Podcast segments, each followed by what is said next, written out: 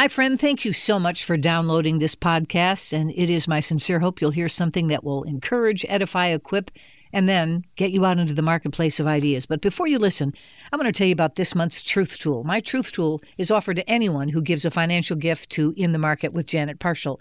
And this month I've chosen the book Connecting the Dots What God is Doing When Life Doesn't Make Sense. Ever been there? Of course you have. We all have been. Sometimes we think we're walking in circles and we're wondering whether or not God has left us. We've walked away from Him. What in the world we're doing if we're even in the center of His will. So this book is designed to help you find peace and confidence in your current challenge and all of us have challenges. It also will make sense of most of the lessons you're learning right now. And the most important part of this, and why I felt this would be appropriate, is because it will help clarify in your mind the unique mission and message that God has given to you. So the book is called Connecting the Dots. It's yours for a gift of any amount. And all you have to do is call 877 Janet 58. That's 877 Janet 58 and give a gift of any amount, and we'll send you a copy of Connecting the Dots. If you prefer to do it online, that's easy as well. In the Market with janetparshall.org, scroll to the bottom of the page. There's the cover of the book. Click on through, make your gift, and again, we'll send you a copy of Connecting the Dots.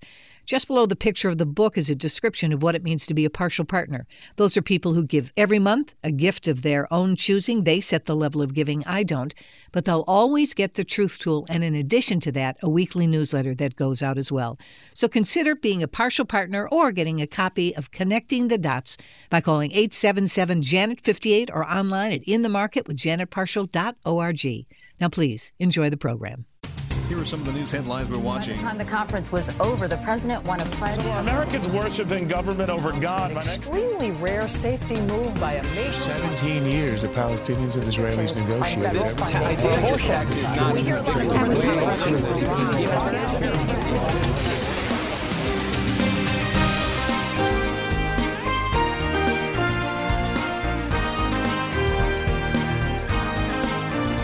Hi, friends. Welcome to In the Market with Janet Parshall. A very happy Thursday to you.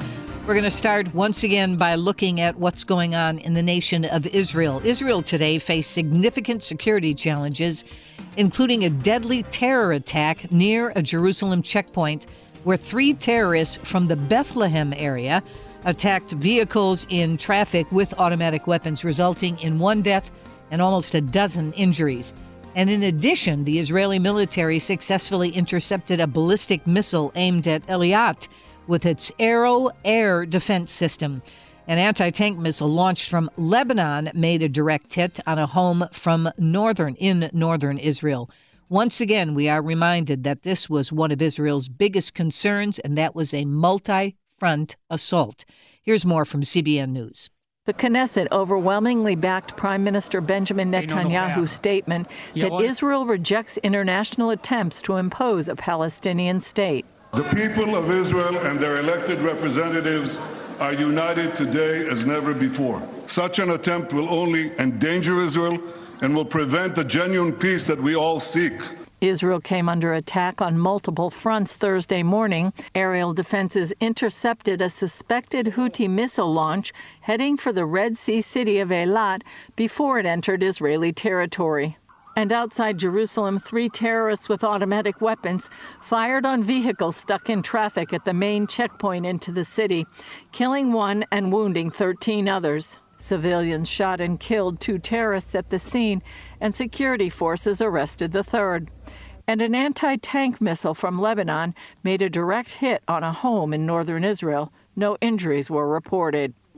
In Gaza, War Cabinet Minister Benny Gantz says the operation in Rafah will begin after the population is evacuated and will continue during the Islamic holy month of Ramadan if there's not an outline for releasing the hostages. The war in Israel is fueling a global rise in anti Semitism, especially on U.S. college campuses. A yet to be released study by the Simon Wiesenthal Center of nearly 30 universities shows a free pass to promoting a pro Hamas, anti Zionist agenda. Jewish students need to demand and should get just equal treatment to everyone else. Every other group is quote unquote protected, and, uh, and, they, uh, and they should be. Rabbi Abraham Cooper says anti Israel forces off campus are creating a poisonous atmosphere going to the streets, blocking airport entrances, uh, and generally driving a narrative that now focuses on uh, the Gazans who are um, uh, in the middle of the firefight, of course, only placed in danger because of Hamas, but uh, mm-hmm. with Israel no longer able to push the concerns over American and Israeli hostages still being held by Hamas. Meanwhile, the Association of Rape Crisis Centers in Israel submitted a report to the UN documenting brutal, intentional, and widespread sexual violence by Hamas during the October 7th massacre. Julie Stahl, CBN News, Jerusalem. I want to pick up on that Association of Rape Crisis Centers in Israel. This truly is a disturbing report, and it was issued to the United Nations. More now on this story from Israeli media outlet I 24 of all the brutal, savage, and inhumane acts carried out by Hamas terrorists on October 7th, this may top them all. They forced families and friends to witness their loved ones being subjected to rape and sexual assault at gunpoint, among other acts of terrible sexual violence. We are showing that um, this is not something that just happened randomly uh, according to the discretion of one individual Hamas terrorist. This is something that was not uh, in contrast to the guidelines, but it was actually um, according to guidelines. Yes, this was part of the plan. These were the orders a report analyzing the use of sexual violence by Hamas based on numerous testimonies from victims, first responders, and witnesses reveals that nothing happened just spontaneously. It was all pre planned.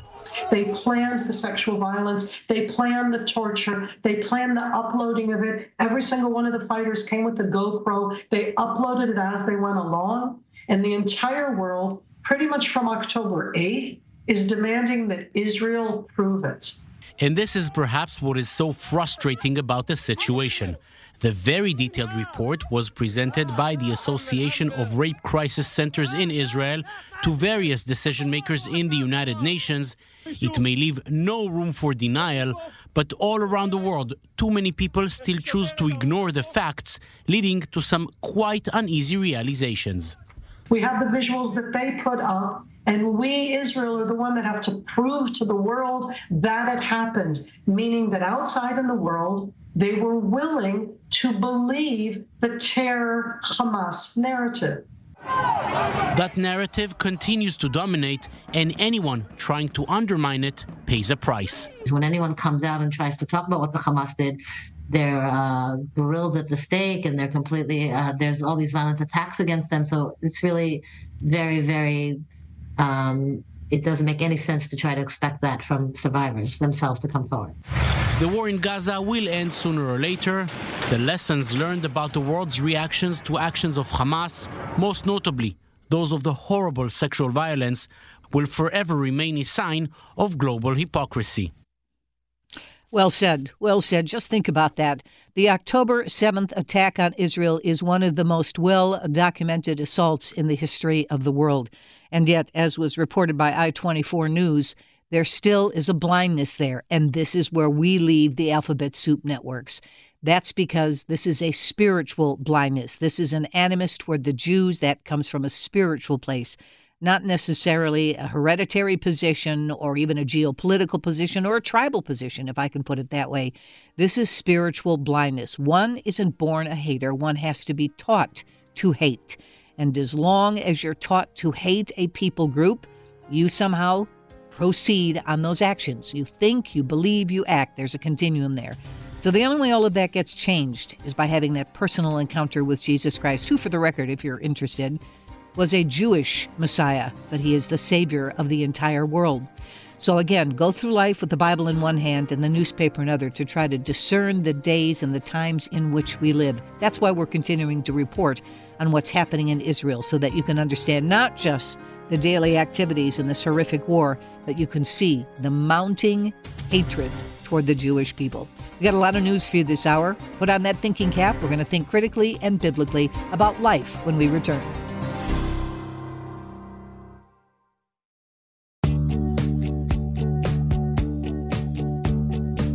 God's work in your life has prepared you with a unique message to share and a problem to solve. That truth is why I've chosen Connecting the Dots as this month's truth tool. God uses you to point to His goodness and to give you meaning and purpose. Ask for your copy of Connecting the Dots when you give a gift of any amount to In the Market. Call 877 Janet 58, that's 877 Janet 58, or go to inthemarketwithjanetparshall.org. March 26th is going to be a big day before the High Court because that is the day that the U.S. Supreme Court will hear oral arguments in the battle over access to a drug that's used in medical abortions. This is a case we've talked about quite a bit, and it's going to be a very important case in the days of Dobbs and the post Roe world in which we find ourselves. But nothing happens by accident in my town, and so just in advance of these oral arguments, the journal Nature put out a study that took a look at telemed abortions. And the guest we're going to talk to is a man who understands the power of research and does it with, well, panache. He's just a tremendous researcher and so appreciate the way in which he approaches all of these studies that come out. Dr. Michael New is with us. He is Senior Associate Scholar at the Charlotte Lozier Institute an assistant professor at the Catholic University here in Washington, D.C. In addition to that, he's a fellow with the Witherspoon Institute, and he has both a PhD in political science and a master's in statistics from Stanford University. Michael, thank you. The warmest of welcomes. And I should point out to our friends also, you are a prolific writer, and your pieces show up all over the place, most notably in National Review on a regular basis. And you wrote a piece for them last week when this study came out. So tell me what Nature magazine did. They published this study. What did they discover, or at least what does their study state? Well, Nature magazine, uh, or I should say it's a journal, uh, published a study uh, that looked at 6,000 women who obtained telemed chemical abortions. Uh, they obtained chemical abortions without an in person medical exam. And this study was very quick to point out that these telemed abortions had a very low complication rate. You know, they found a low incidence of emergency room visits or complications. Uh, they were very quick to spin the results to indicate that these telemed abortions were somehow safe. Um, a closer look, and when you look closely, it tells a different story. Hmm. Uh, one of the things I noticed was that they relied on surveys to determine how safe or unsafe these chemical abortions were. And about 25% of the women did not respond to a follow up survey. So the authors of the study literally have no idea what happened to 25% of the women who obtained these telemed abortions. And I think there's pretty good reason to believe that those women who did suffer either psychologically or physically after the chemical abortion will be less likely to fill out or return a follow up survey. So, again, the authors have no idea what happened to 25% of the women, but they're very quick to tout these dangerous chemical abortion drugs as being safe. Yeah. So let me just restate what I heard you say so our friends understand why your observations are significant. So this doesn't pass scientific scrutiny because you've got a very flawed methodology in reviewing these. If you get 25% of the women that don't even respond in a follow up, if let's just say, for argument's sake, all 25% had some sort of problem, that would be a significant impact on the negativity of telemed abortions. They didn't get the follow up, therefore, really, this study falls under its own weight. But as we know in Washington, Michael, so often this kind of research is done because it becomes a catalyst for public policy, and it really has nothing to do with sound, objective methodology, which is what science is supposed to be all about. So let me step away from this study and let me talk to you as someone connected with the Charlotte Lozier Institute, which studies and studies and studies this issue and has since its inception. What do we know about women who get these telemed abortions? First of all, if I were to take someone down to the mall and get their ears pierced and they were an unemancipated minor, they have to sign a waiver. They have to sign a paper that says they understand what the possibilities are before the procedure begins. It's a pretty innocuous procedure, but nonetheless, there has to be a coverage of liability. Now you take a drug that is irreversible in its consequences. You don't know where the woman is in terms of her gestational age. You don't know if it's an ectopic pregnancy where the baby has implanted in the fallopian tube rather than the wall of the uterus. And if that's the case, this telemed abortion could kill not only the baby, but the mother as well. So, talk to me about this.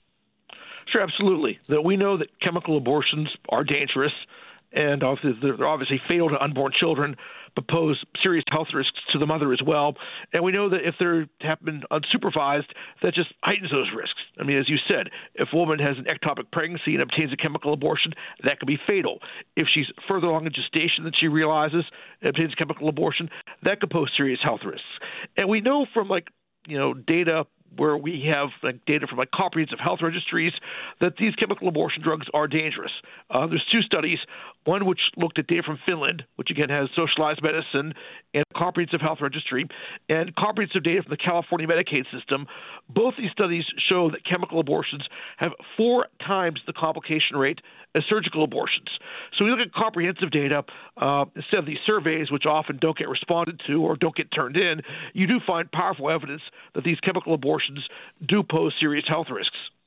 Uh, and again, it just it doesn't practice what we would call sound practices in medicine. I mean, it's an abandonment because this entire issue, unfortunately, has been politicized.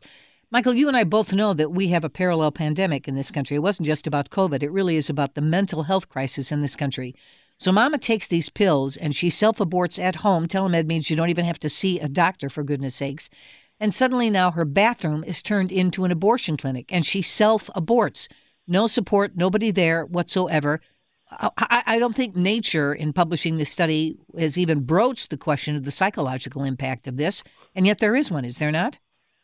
Oh, certainly. I mean, there is very good research showing that you know women who obtain abortions uh, do suffer psychologically, and uh, post-abortion healing ministries, you know, are aware that when it comes to chemical abortions, you know, these women often have to be handled differently. They often do encounter the remains of their unborn child uh, who they've aborted, uh, and that can be obviously very difficult psychologically for them. So yes, I mean there are serious mental health risks involved with an abortion. Uh, you know, research shows that women who do kind of post-abortive healing and ministry are aware of this. But of course, this is something the study doesn't bother to look at or consider. Exactly right. Michael, as I come up to a break, just 30 seconds. Why is March 26th, March 26th significant before the Supreme Court? Uh, because there's oral arguments about uh, the constitutionality of the regulation of certain kinds of chemical abortions. The Biden administration has made policies more permissive, and thankfully, pro life groups are pushing against that. Yes, they are, and we're so grateful for what they've done. So, this will be important. Again, this has everything to do with best practices in medicine. And when it comes to this abortion pill and telemed abortions, that word doesn't even come into play. Hot off the presses last night, Michael printed another piece at National Review Online, and it has to do with strategy for those who support abortion in this coming election year. More with Michael New right after this.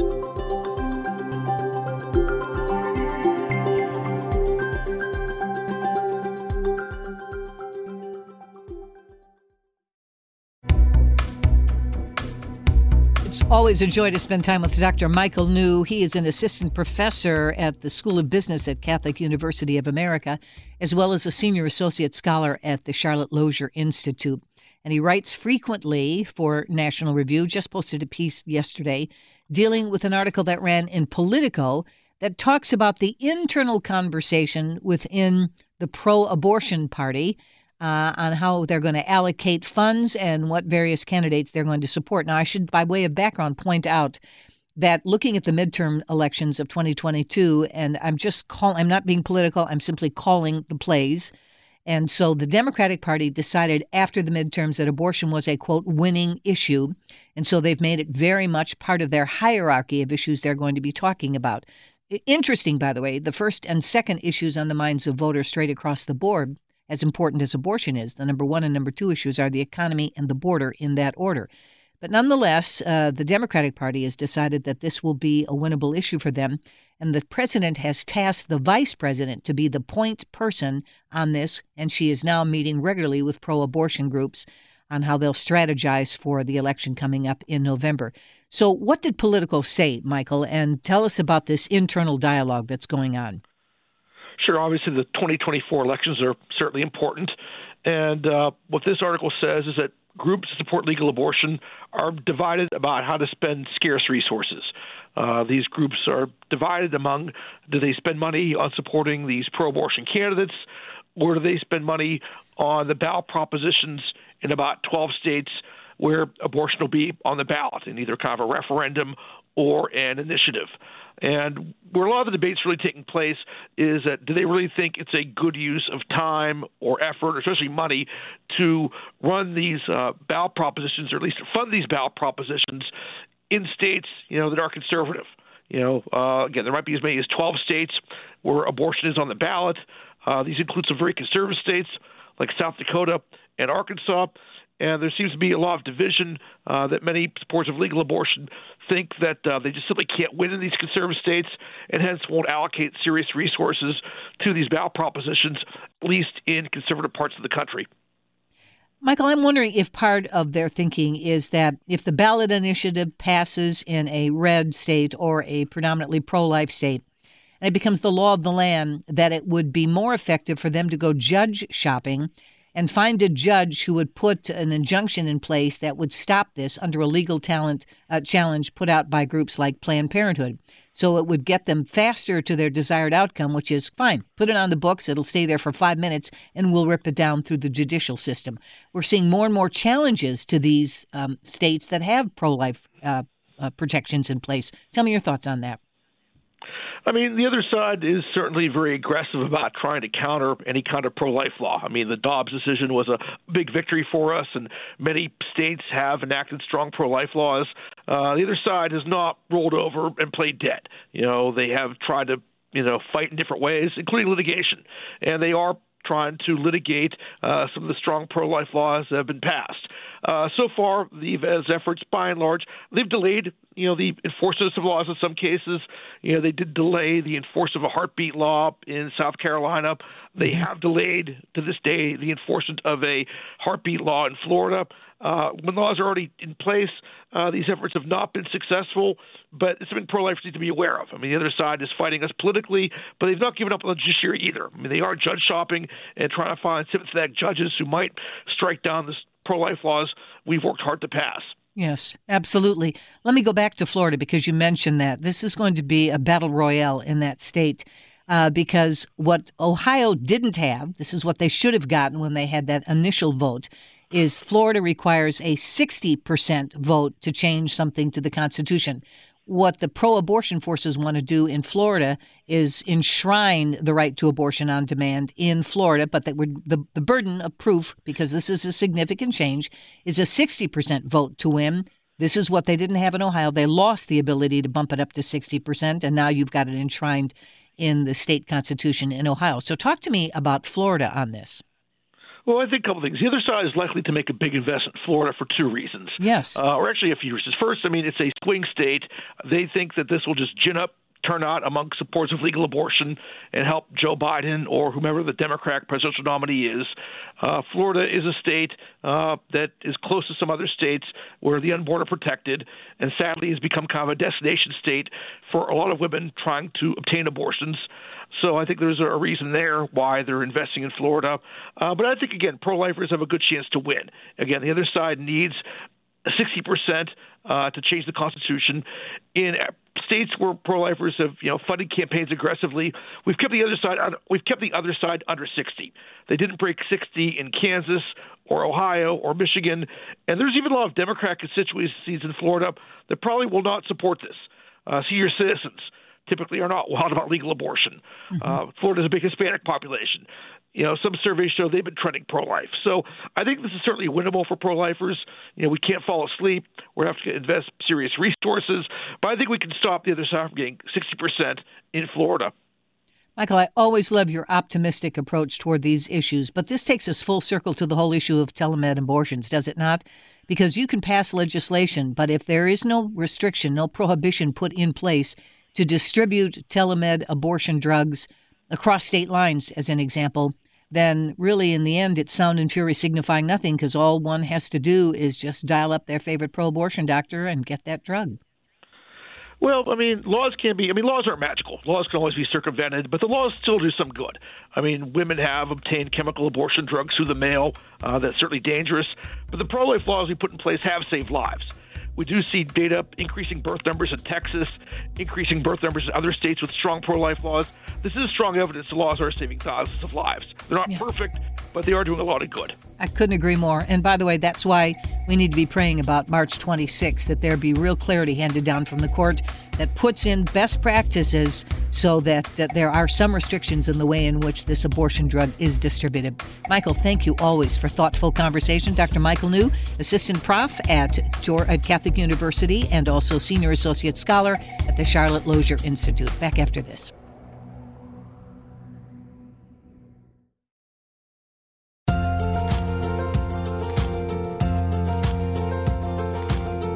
The Bible says the Word of God illuminates our walk through life. It's a lamp to our feet and a light to our path. Without it, we stumble and fall. In the Market with Janet Parshall is designed to help you look at the headlines of the day through the lens of Scripture. When you become a Parshall partner, you help to make this broadcast possible. And as a Parshall partner, you'll receive exclusive benefits. So why not become a Parshall partner today? Call 877 Janet 58 or go to inthemarketwithjanetparshall.org. So there's an interesting segue here. We were just talking about best standard of practice when it comes to telemed abortions, and really there aren't any. The same thing comes, I think, to be applied when we talk about the subject of transgenderism in this country. Are we really serving adolescents well? And what about the bludgeoning tool that's used to parents on a regular basis? That what would you rather have, a live daughter or a dead son? What thinking parent wouldn't want to say anything, anything? But then that begs the question, does it not? Are we really and truly facilitating better mental health in the lives of the young people who struggle with gender dysphoria? Well, let me turn at this point to the American College of Pediatrics. This is an esteemed group from my estimation. I have appreciated their work for years. And joining me now is the vice president of that organization, Dr. Jane Anderson. She is a pediatric specialist with nearly 50 years of experience in pediatric medicine. She graduated from the University of California at Los Angeles Center for Health Science in 1975. She's a retired professor of clinical pediatrics, and she and her husband provide medical care to rural communities in impoverished countries. That's a real service, if there ever was a definition of that word. But Dr. Anderson is also the lead author of a statement that has been put out by the American College of Pediatrics entitled Mental Health in Adolescence with Incongruence of Gender Identity and Biological Sex. Here to help us understand all of that is Dr. Jane Anderson. Dr. Anderson, thank you so much for being here. And I have to ask first the catalyst for this. Why did the American College of Pediatrics feel it was necessary to put out a statement?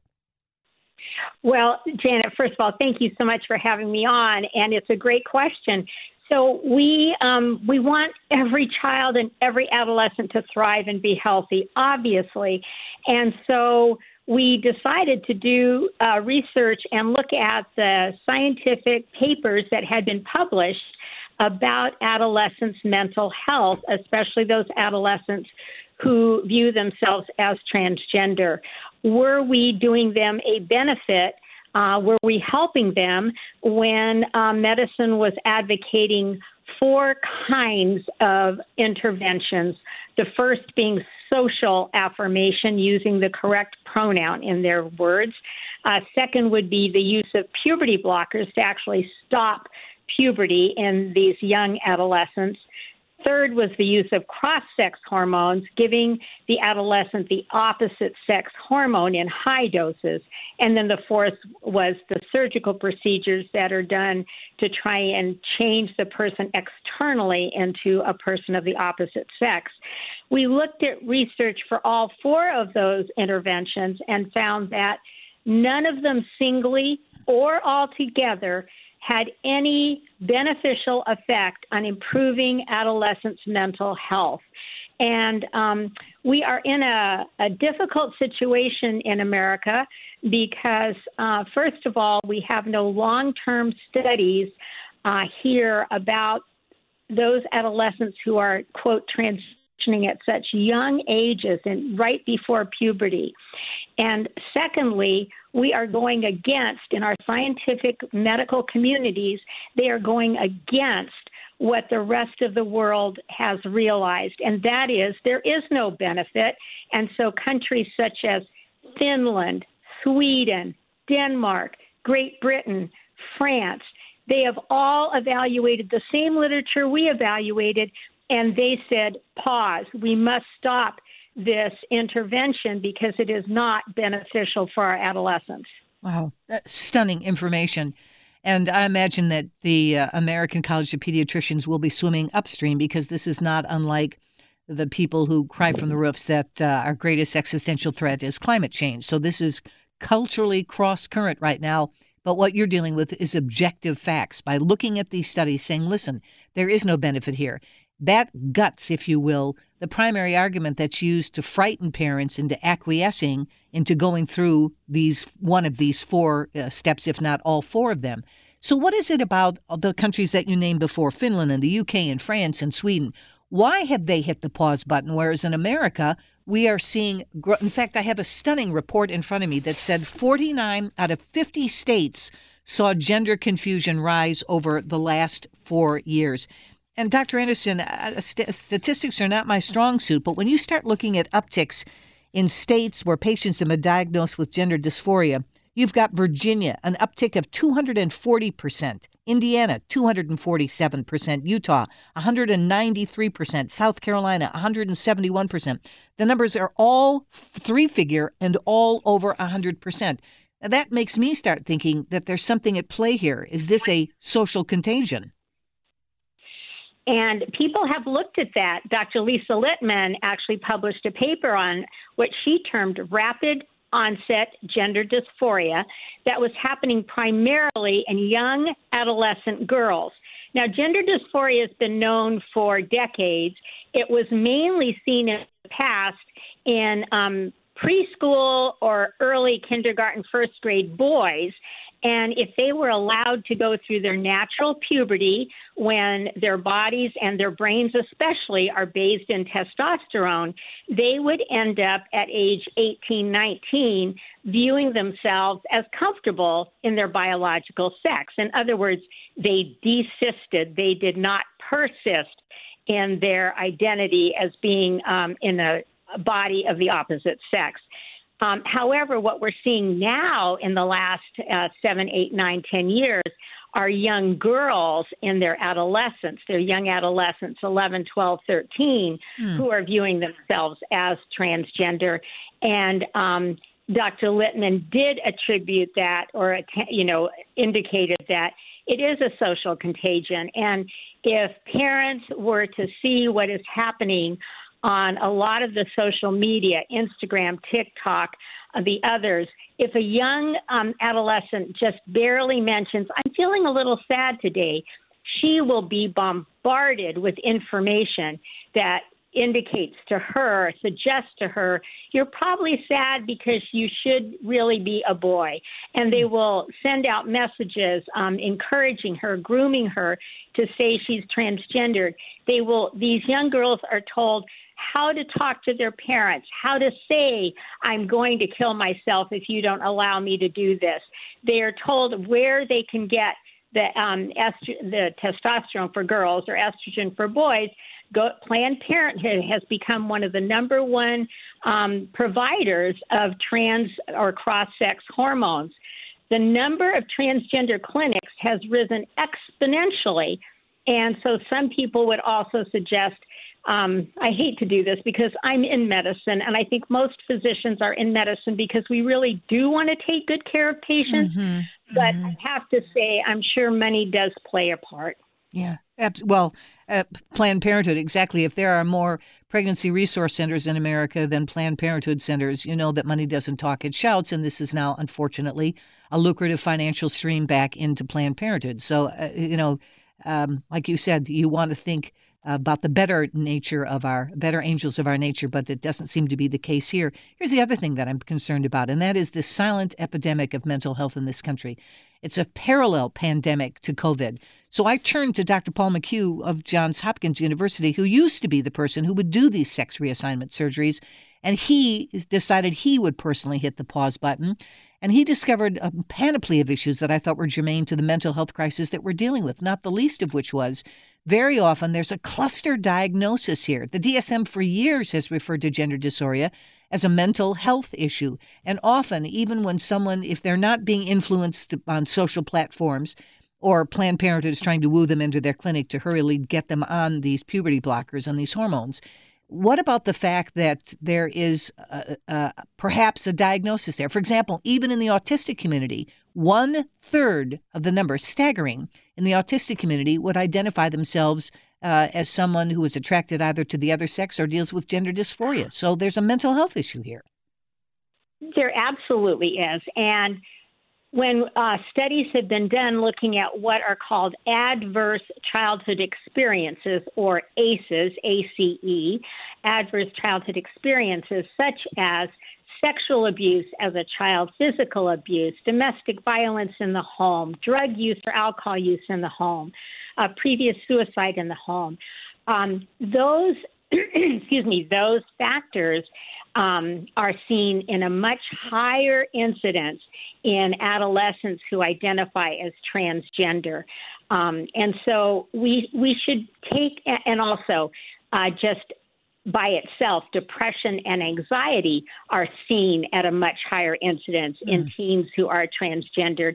And these are diagnoses that are happening years before they say they are transgendered. So um, we would urge, you know, parents, teachers, professionals, physicians, take care of that young adolescent as far as their mental health needs, because most of them do indeed have an underlying mental health diagnosis, and they should be helped and they can be helped.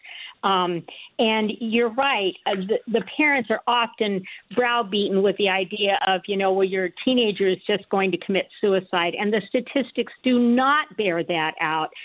So we do know that those individuals who identify as transgender have an increased suicide risk, and in some studies, up to 13 fold. Well, that is a horrible statistic. But if you look at other teenagers, just I'm sorry to say, but just with depression, that increases their probability of trying to commit suicide by a factor of 20. Mm-hmm. So these are confounders. Autism, as you mentioned, is seen more frequently in transgendered teens.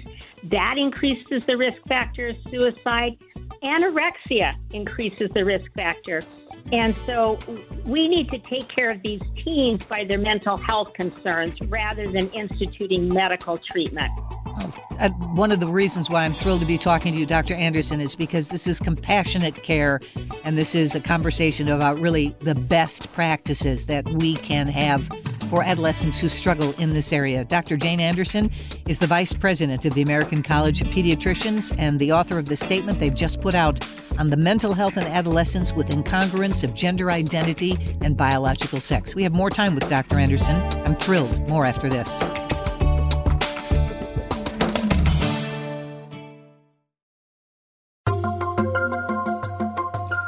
Quite sure that our conversation with Dr. Jane Anderson is a breath of fresh air for so many parents who are struggling in this area and listening all across the country.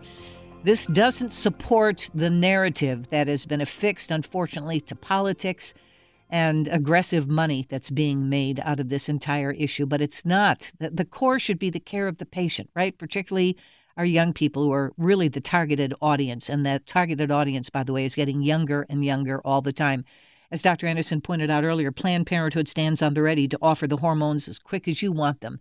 But is that really the answer? Well, the American College of Pediatricians took a look at 60 studies where they looked at the mental health of gender incongruent youth, and they've come away with some pretty strong resolutions and uh, observations. And I'm so thankful that I've got a link in my website. So if you want to dig deeper into this, you can read it for yourself. But Dr. Anderson is vice president of the American College of Pediatricians and also the lead author of this statement that they put out entitled Mental Health in Adolescence with Incongruence of Gender Identity and Biological Sex. So, Dr. Anderson, if, if the cudgel that is used to beat parents into the quick affirmation of this brutalization of their child, I can't think of a better word, and the threat is always they'll commit suicide if you don't. I'd be curious to see if we have any studies after transition. In other words, if a suicidal ideation was allegedly there pre procedure, one would think it would be absence post procedure. But I'd be curious to know because you and I understand that this is really a condition of the human heart. If you somehow change the outside, you'll fix the hole on the inside. And the surgery comes and goes, and not only does it not fix the hole, it leaves you with a lifetime of disabilities that you have to deal with from incongruence to uh, infertility for the rest of your life. and now you've got more burdens than you had before, as well as if there was an unidentified mental health issue there, that didn't dissipate with the surgery. It continues as well. So, has anyone done any post procedure studies on suicidal ideation in these patients? Oh, yeah. Excuse me. Yes, there are quite a few, but they are on um, adults who transitioned as adults. And so we don't really, right now, that I know of, have any long term studies on these young adolescents who are transitioning at, you know, age 11, 12, 13.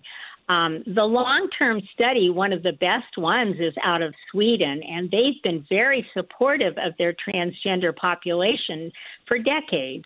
And they have a, a longitudinal study, uh, and they're able to follow people over time because they have nationalized health care. And you wouldn't believe it if I told you, but their incidence of suicide um, after transition for years as an adult is 19 fold higher mm. than the general population. Wow. This there is no evidence that we are helping anybody um, be with their underlying mental health concerns by trying to imitate or put them into a different body. Uh, let me just mention the adolescent brain. I think most parents out there um, understand intuitively, if they haven't already read about, how the adolescent brain is very immature. And since the uh, onset of CT scans, we've been able to follow adolescents over time and watch their brains change and mature. Uh, most people agree that the area of the brain that is important in strategizing and planning and problem solving and weighing risk and benefit, the prefrontal cortex isn't mature until they're around 25 years of age. Hmm. And you know the the car rental companies know this. They won't you know rent to somebody uh, younger than that. But um, we are allowing these preteens whose brains are not mature to make lifelong decisions um, without the ability to really strategize and plan ahead. And um, worse, the adults in their lives, the teachers, the professionals, the physicians, who they should look to for truth. Um, even as young children, look to their adults in their lives to teach them what's true. We, as adults, then are uh, confirming to them a lie. We're saying you're right. You think you're really a boy. You're you were born a girl, but you think you're really a boy. You know what? You're right, and we'll treat you like a boy. And that internalizes into the teens, the young child or the teen's brain. Oh, see, I am right. These adults in my lives and professionals are confirming that I was born in the wrong body instead of confronting them and saying this is a delusion. Yes. We don't treat patients with anorexia nervosa who come into our office a teenager weighing 80 pounds and say to her, sweetie, you're right. You really are too fat. Just go home and keep dieting. It's okay. No, we put them in the hospital. We fear for their lives. We force feed them. We give them nutrition. We give them mental health counseling because it's a lie. They're deluded to think that they're fat. And how we can treat these young children differently when they say, I view myself, I'm really a boy instead of a girl, it's the adults in their lives who I blame. Yes. Yeah, and on that point, can I ask you a philosophical more than a medical question? And that is 20 years ago, you and I wouldn't be having this conversation. Why now? What was the catalyst for all of this? Oh, you know, Janet, it's a great question. And I, I don't, I mean, I, I don't know really. I think there's uh, a move to destroy families, to destroy childhood. Um, there's been an influx of pornography into the uh, school system and into the libraries to um, allow children to view things they shouldn't be viewing at their young ages. Um, our whole society has become sexualized in horrible ways, like you talk about all the time. So I think that's all a piece of it. Plus, there's um, this desire to be known and to be in relationship, and I can I can bring people around me to love and care for me if I change my identity. Wow, that is a superb answer.